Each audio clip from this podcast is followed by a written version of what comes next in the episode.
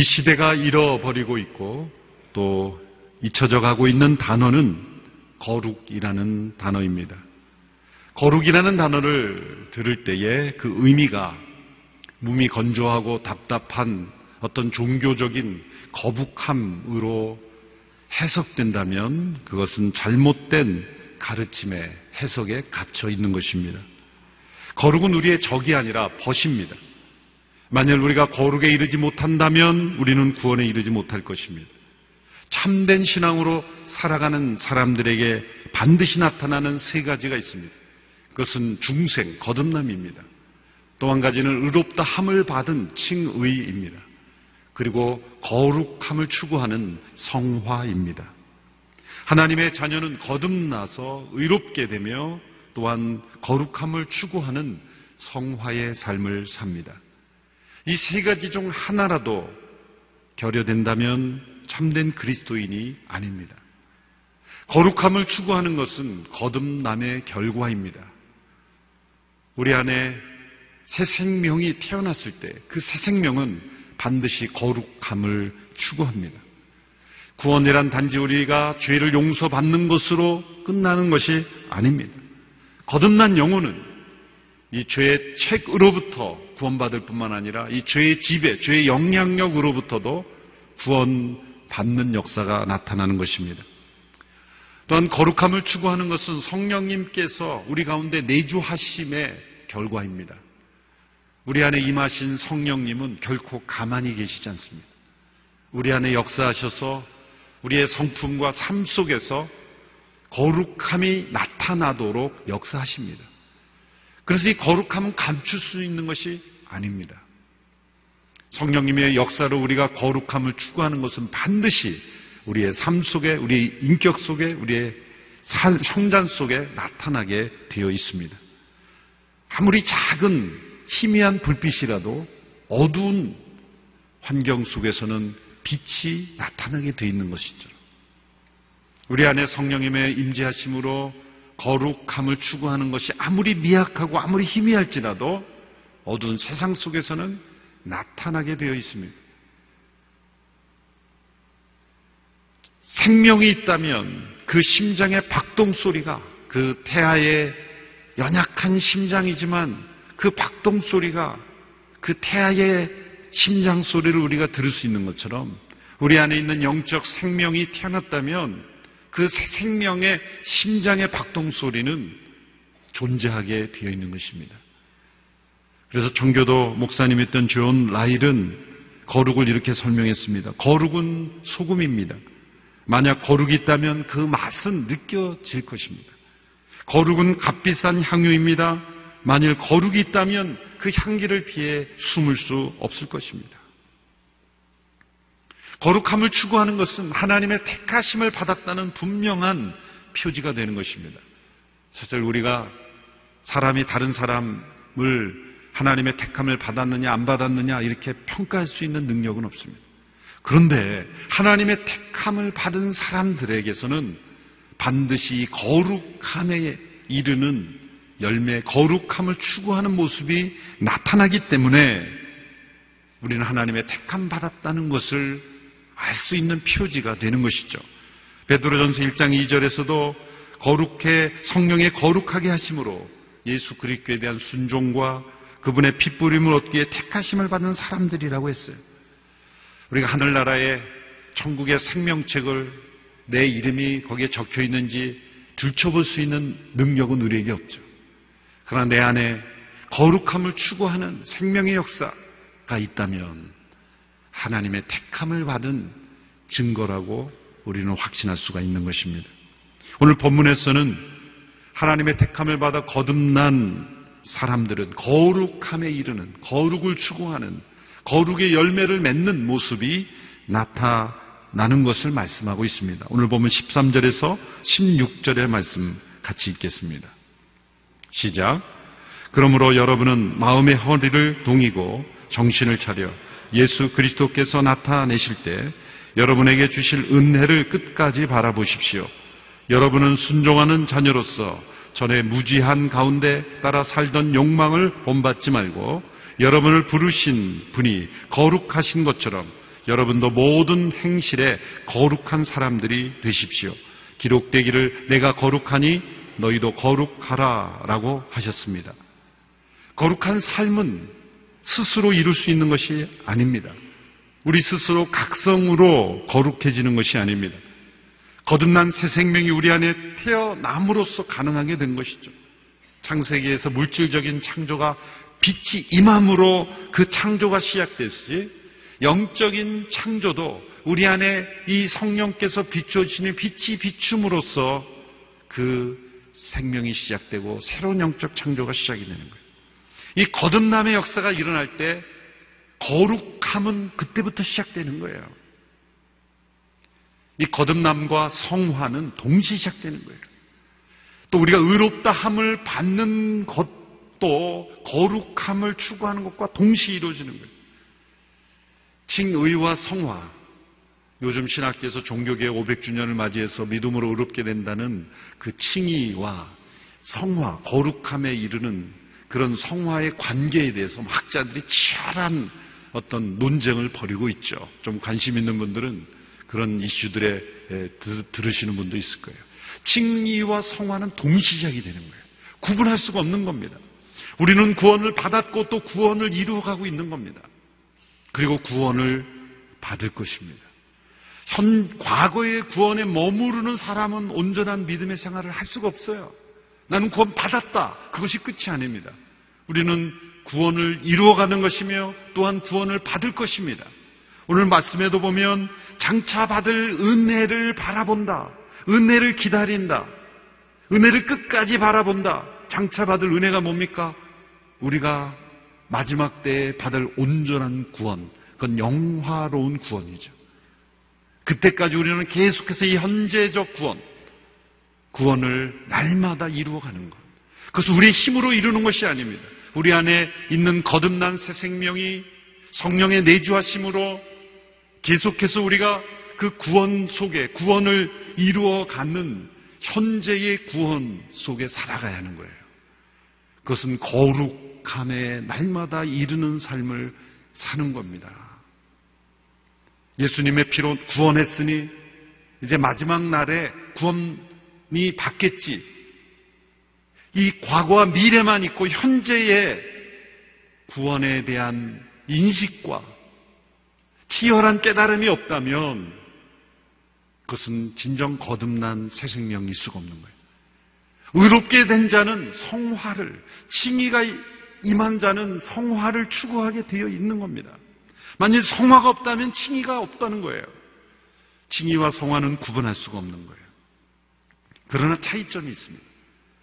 칭의, 의롭게 된 것은 예수 그리스도로 말미암아 의롭다함을 받는 거예요. 그건 예수님의 의로움이에요. 근데 성화는 그 예수 그리스도의 의로움이 우리 안에 임함으로 미약할지라도 우리 내면에 실제로 의롭게 이루어지는 삶이 이루어지는 거예요. 그리스도를 의지하는 은혜를 입었다면 이제 내 나의 삶 속에 역사되는 의로움이 나타나기 시작한다는. 그것은 분리할, 분리할 수가 없는 거예요. 우리가 의롭게 됨으로 천국에 들어갈 수 있는 자격, 천국의 권세를 받았지만 거룩함에 이르는 성화를 통해서 우리는 천국에 합당한 삶을 살게 되는 거예요. 왜 우리가 이 땅에서 현재의 구원을 이렇게 이루는 많은 고통과 시련 속에서 현재의 구원을 이루어 가도록 하셨습니까? 장차 들어갈, 장차 온전히 임할 그 천국을 준비하는 겁니다.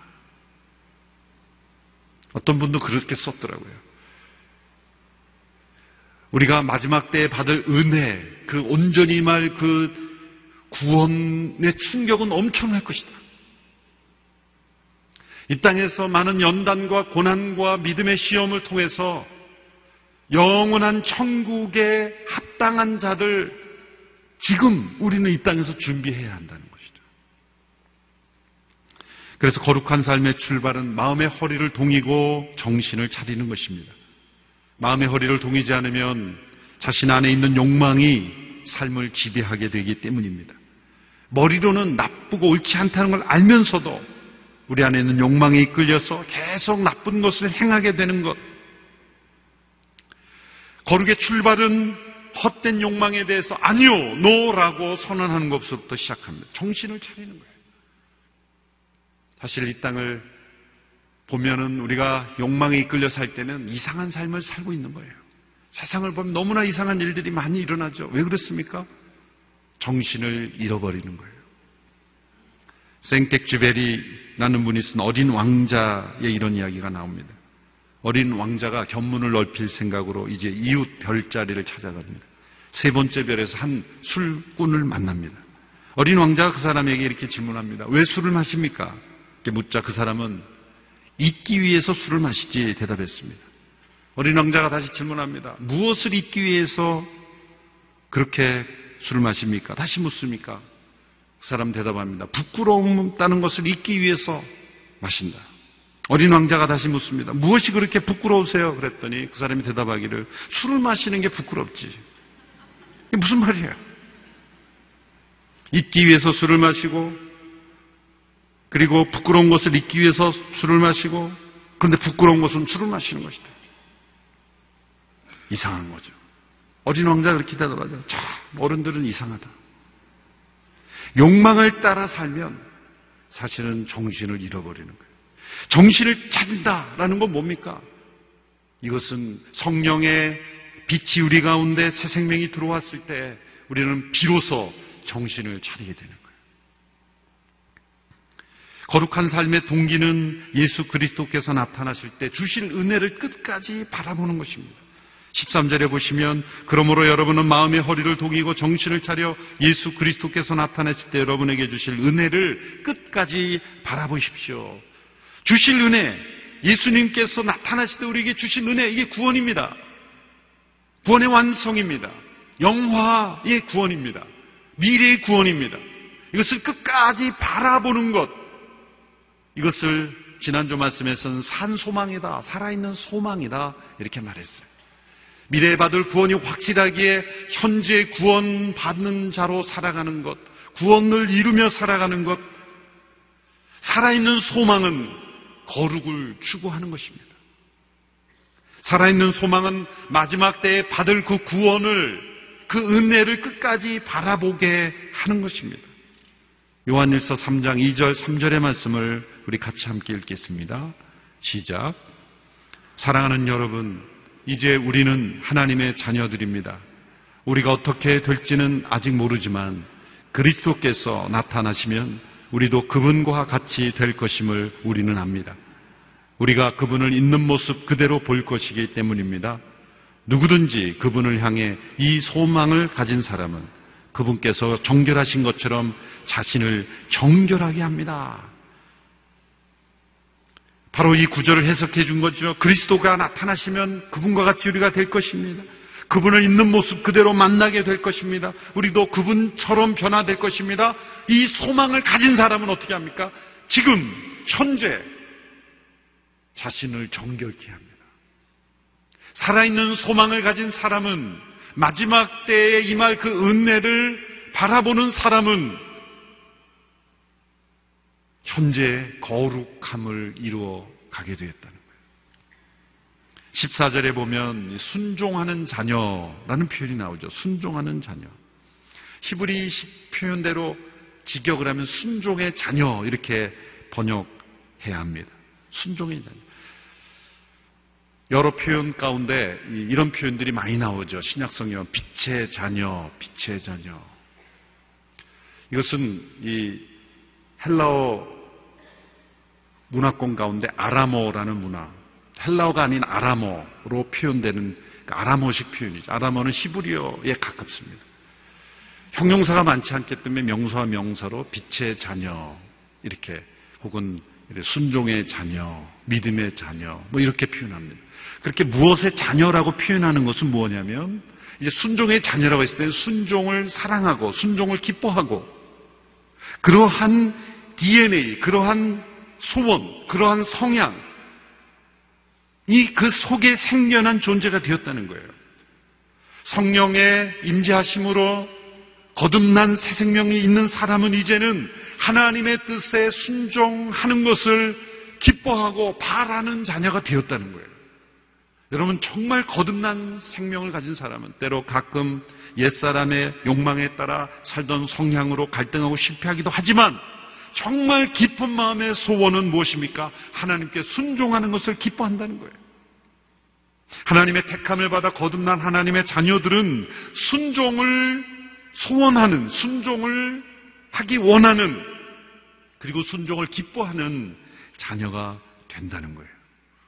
순종의 자녀라는 뜻입니다. 거룩함은 하나님께 순종하는 것을 기뻐하는 겁니다. 하라고 하니까 억지로 어쩔 수 없어 사는 게 아니라 하나님께 순종하는 것을 기뻐하는 거예요. 여러분 언제 진정 기쁩니까? 하나님의 뜻에 내가 순종하게 될 때 여러분 기쁨을 맛보지 않습니까? 순종의 자녀라는 뜻이에요. 하나님께 불순종하면 왠지 마음이 불편하고 힘들고 괴롭지 않습니까? 그것이 순종의 자녀라는 뜻이에요. 여러분은 순종의 자녀입니다. 순종하지 않고는 기쁨을 얻을 수 없는 사람들입니다. 순종할 때만 최고의 기쁨을 경험하는 순종의 자녀들입니다. 진정 순종의 자녀는 예수 그리스도이시죠. 아버지 하나님의 뜻을 기뻐하며 온전히 순종하신 거예요. 거룩함을 이루어가는 것은 그 순종의, 진정한 순종의 자녀이신 예수께서 우리 안에 거하실 때 그분의 순종이 우리 안에서 나타나는 거예요. 예수님을 단지 모방하고 흉내내는 것이 아닙니다. 그리스도께서 우리 안에 거하심으로 예수 그리스도께서 우리의 거룩함이 되시는 겁니다. 고린도전서 1장 30절에서는 예수님은 하나님께로서 와서 우리에게 의로 음이 되셨을 뿐만 아니라 거룩함이 되셨다. 우리를 의롭게 하시는 분이 되셨을 뿐만 아니라 우리의 현재의 구원을 이루어 가시는 거룩함이 되셨다는 거예요. 그러므로 예수님이 우리의 거룩의 뿌리입니다. 그분 안에 거하고 그분이 우리 안에 거할 때 맺어지는 열매, 그 선물이 바로 거룩함인 것입니다. 또한 거룩함은 하나님을 두려워하고 경외하는 것입니다. 이 순종의 자녀는 이제 무엇을 두려워합니까? 세상을 두려워하지 않고 하나님 뜻 밖에 있는 것을 두려워합니다. 오늘 본문 1장 10절절의 말씀을 함께 읽겠습니다. 시작. 또한 여러분이 사람을 외모로 취하지 않고 각자의 행위대로 판단하시는 분을 아버지라고 부르고 있으니 나그네로 사는 때를 두려움으로 지내십시오. 여기서 두려워한다는 것은 벌 받을까봐 주인이 있을 때 무서워서 일하고 주인이 없으면 게으르고 주인을 두려워하는 그런 두려움이 아니에요. 아버지 하나님을 사랑하기에 순종의 자녀이기에 하나님의 아버지의 그 뜻에 순종하는 걸 기뻐하기 때문에 아버지의 목전에서 항상 행동하는 그 아들의 두려움. 이 땅에 있는 것을 잃어버릴까봐 두려워하는 것이 아니라 이 땅의 것을 너무 집착할까봐 두려워하는 것. 여러분에게 많은 물질이 생겼을 때 내가 이 물질로 인하여 하나님의 뜻에 벗어나는 것에 그런 삶으로 치우칠까봐 두려워하는 것. 그 많은 부유함으로 기뻐해서 하늘의 것을 잃어버리고 순종하는 마음을 잃어버리는 것이 아니라 하나님께서 많은 부유를 주셨을 때 내가 하나님께 순종하는 것을 잃어버릴까봐 두려워하는 것.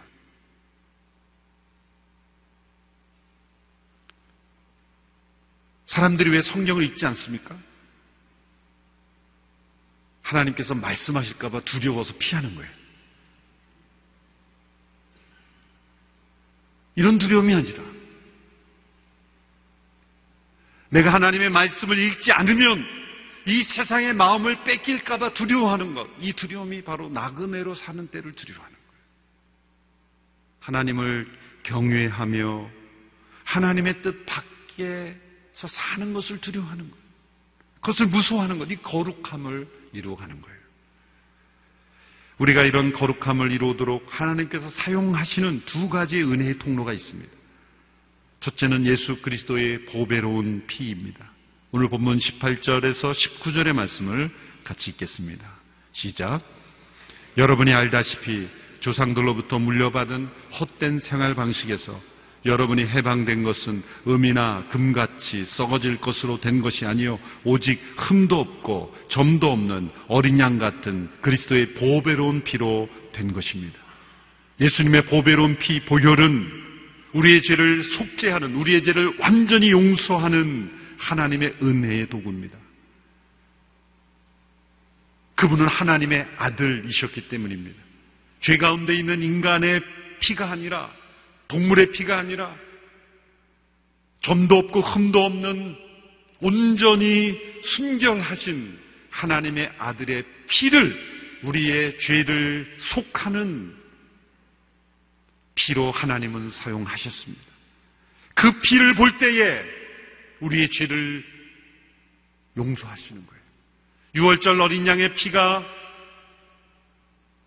이스라엘의 백성들의 그 집에 뿌려졌을 때 죽음이 그 피를 보고 넘어갔듯이 우리 안에 뿌려진 예수 그리스도의 보혈을 보시고 우리에게 임할 하나님의 진노의 심판을 넘어가게 하시는 예수 그리스도의 보혈의 능력입니다. 그 보혈은 우리의 죄를 속죄할 뿐만 아니라 우리를 깨끗하게 하는 거예요. 이 땅에서 우리의 매일매일의 삶 속에 우리를 깨끗하게 하시는 능력이 있는 겁니다. 단지 우리를 의롭게 하고 우리의 죄를 용서하시는 보혈만이 아니라 매일매일 우리가 거룩을 이루어갈 수 있도록 우리를 깨끗하게 하시는 능력이 있는 거예요. 요한일서 1장 7절에 그 아들 예수의 피가 우리를 모든 죄에서 깨끗하게 하실 것이요 말씀했습니다. 히브리서 9장 14절의 말씀을 같이 읽습니다. 시작. 하물며 영원하신 성령으로 말미암아 흠없는 자기를 하나님께 드린 그리스도의 피가 어찌 너희 양심을 죽은 행실에서 깨끗하게 하고 살아계신 하나님을 섬기게 하지 못하겠느냐. 예수님의 보혈은 우리의 양심을 깨끗하게 함으로 거룩하게 합니다. 우리가 거룩함을 이루감에 있어서 반드시 이루어져야 될 이는 뭡니까? 양심이 깨끗해지는 거예요. 우리 양심은 화인 맞은 양심이요 더러워진 양심입니다. 거룩은 우리의 자유의지와 상관없이 이루어지는 것이 아닙니다. 거룩함은, 칭의는 우리의 자유의지와 상관없이 우리를 의롭게 하시고 우리 밖에서 이루어지는 하나님의 역사입니다. 그러나 성화, 거룩함은 우리 안에서 이루어지는 하나님의 역사이기 때문에 반드시 우리의 자유의지가 함께 동반됩니다. 그 자유의지의 핵심은 양심입니다. 그러므로 예수 그리스도의 보혈은 우리의 양심을 깨끗하게 합니다. 예전에 보이지 않았던 더러움이 보이게 됩니다. 거룩함에 이를수록 사실은 날마다 우리의 양심은 살아나고 예전에는 아무렇지도 않게 여겼던 것이 다 마음의 양심에 거리낌이 오게 되는 거예요. 예전엔 죄로 여기지 않았던 것이 죄로 여기게 되는 겁니다. 세상의 법으로는 아무 문제가 아니지만 성령의 법에 비출 때는 죄라고 느끼는 거예요. 양심이 깨끗해지기 때문입니다. 다시는 죄를 범할 수 없는 거룩한 소욕, 거룩한 욕구, 거룩한 욕망이 우리 가운데 일어나는 거예요. 그래서 거룩함을 이루어가는 거예요. 예수님의 십자가의 보혈은 과거에 흘려서 없어진 피가 아닙니다. 하나님은 그 피를 우리에게 성령 안에서 계속해서 뿌려주고 계십니다. 십자가에서 흘리신 그 피는 역사적 사건이지만 그 흘리신 피를 성령 안에서 그리스도의 보혈을 계속해서 한 영혼 한 영혼 핏뿌림을 주시는 거예요. 베드로서 1장 12절에 말해 핏뿌림을 그리스도의 핏뿌림을 주신다. 그리스도의 핏뿌림을 받을 때 우리의 양심이 살아나고 우리는 깨끗하는 경결한 삶을 이뤄가게 되는 거예요. 두 번째로 우리를 거룩하게 역사하시는 하나님의 은혜의 통로는 진리의 말씀입니다. 23절의 말씀 같이 읽습니다. 시작. 여러분이 거듭난 것은 썩어질 시로 된 것이 아니라 썩지 않을 시로 된 것이니 곧 하나님의 살아있고 항상 있는 말씀으로 된 것입니다. 우리를 거듭나게 하시는데 사용하신 하나님의 통로는 하나님의 말씀입니다. 썩지 않는 씨이신 하나님의 말씀이 우리 가운데 심겨질 때 새 생명이 일어납니다. 작은 씨앗이 땅에 심겨졌을 때 생명의 열매가 일어나는 것처럼 우리 안에 하나님의 말씀의 씨앗이 심겨졌을 때 새 생명의 역사가 일어나는 거죠. 그 새 생명으로 거듭나게 하신 말씀은 또한 거룩하게 하시는 거예요. 거룩함은 이 진리의 말씀에 우리가 순종해 갈 때 이루어지는 거예요. 22절의 말씀을 보십시오. 같이 읽습니다. 시작. 여러분은 진리의 순종함으로 여러분의 영혼을 깨끗하게 해 거짓 없이 형제를 사랑하게 이르렀으니 청결한 마음으로 서로 깊이 사랑하십시오. 거룩해진다는 것은 더욱더 진리에 순종하고 있다는 겁니다. 진리에 순종할수록 우리는 영혼이 깨끗해집니다. 영혼이 깨끗해질수록 우리는 거짓 없이 사랑하게 됩니다. 결국 이 거룩함의 최종적인 열매는 무엇입니까? 사랑입니다. 이 순종과 진리에 순종하는 그 영혼의 정결함을 통해서 결국 참된 사랑의 열매를 맺게 되는 것입니다. 레위기 19장 2절의 말씀을 오늘 본문에서 인용했습니다. 내가 거룩하니 너희도 거룩하라. 레위기 19장을 한번 집에 가서 읽어보십시오. 내가 거룩하니 너희도 거룩하라 라고 하시는 그 거룩의 명령 이후에 나오는 모든 명령은 놀랍게도 사랑입니다.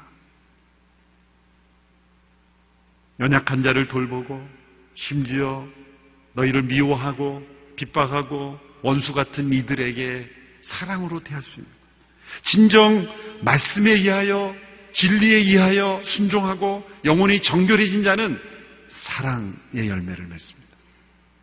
우리가 정말 거룩해졌을 때, 정말 거룩한 삶을 이뤘을 때 우리 안에 나타나는 모든 열매는 사랑입니다. 우리에게 주어진 소명은 이 땅을 거룩한 나그네로 살아가는 것입니다. 거듭난 새 생명으로 살아있는 소망 가운데 살아가는 사람은 반드시 거룩함을 추구합니다. 그러나 그것은 나의 힘으로 이루는 것이 아니에요. 지금도 살아 역사하시는 예수 그리스도의 십자가의 보혈의 능력을 의지할 때 우리 가운데 거룩함이 나타날 겁니다. 살아있고 항상 있는 하나님의 말씀 앞에 날마다 순종해 갈 때 우리 가운데 거룩함이 나타나게 될 것입니다. 우리의 삶 속에 더욱더 거룩한 나그네의 삶을 살아가는 저희가 될 수 있게 되기를 축원합니다. 거룩이 거북함이 아니라 날마다 우리의 삶 속에 이루어가는 오늘도 나의 소원은 더 거룩한 성도가 되기를 원합니다. 내일도 나의 소원은 더 거룩해지기를 원합니다. 마지막 때에 받을 그 은혜를 끝까지 바라보며 날마다 우리의 삶 속에 거룩한 삶의 추구가 날마다 일어나는 우리 모두가 되기를 축원합니다. 기도하겠습니다. 더욱더 거룩해지기를 원합니다. 우리 안에 있는 새 생명을 허락하여 주셨사오니 그 새 생명의 역사를 따라 생명의 성령의 법을 따라 거룩함을 이루어가며 추구하며 소원하며 거룩함의 열매를 맺는 저희 모두가 되게 하여 주옵소서. 예수님의 이름으로 기도합나이다. 아멘.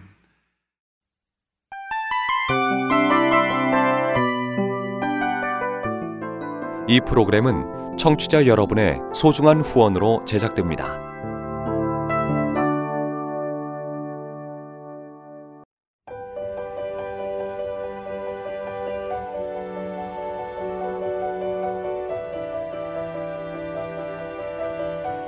세상에는 수많은 교회들이 있지만 더 깊이 있는 말씀 강해를 찾기 위해 크기로만 교회를 선정하지 않습니다.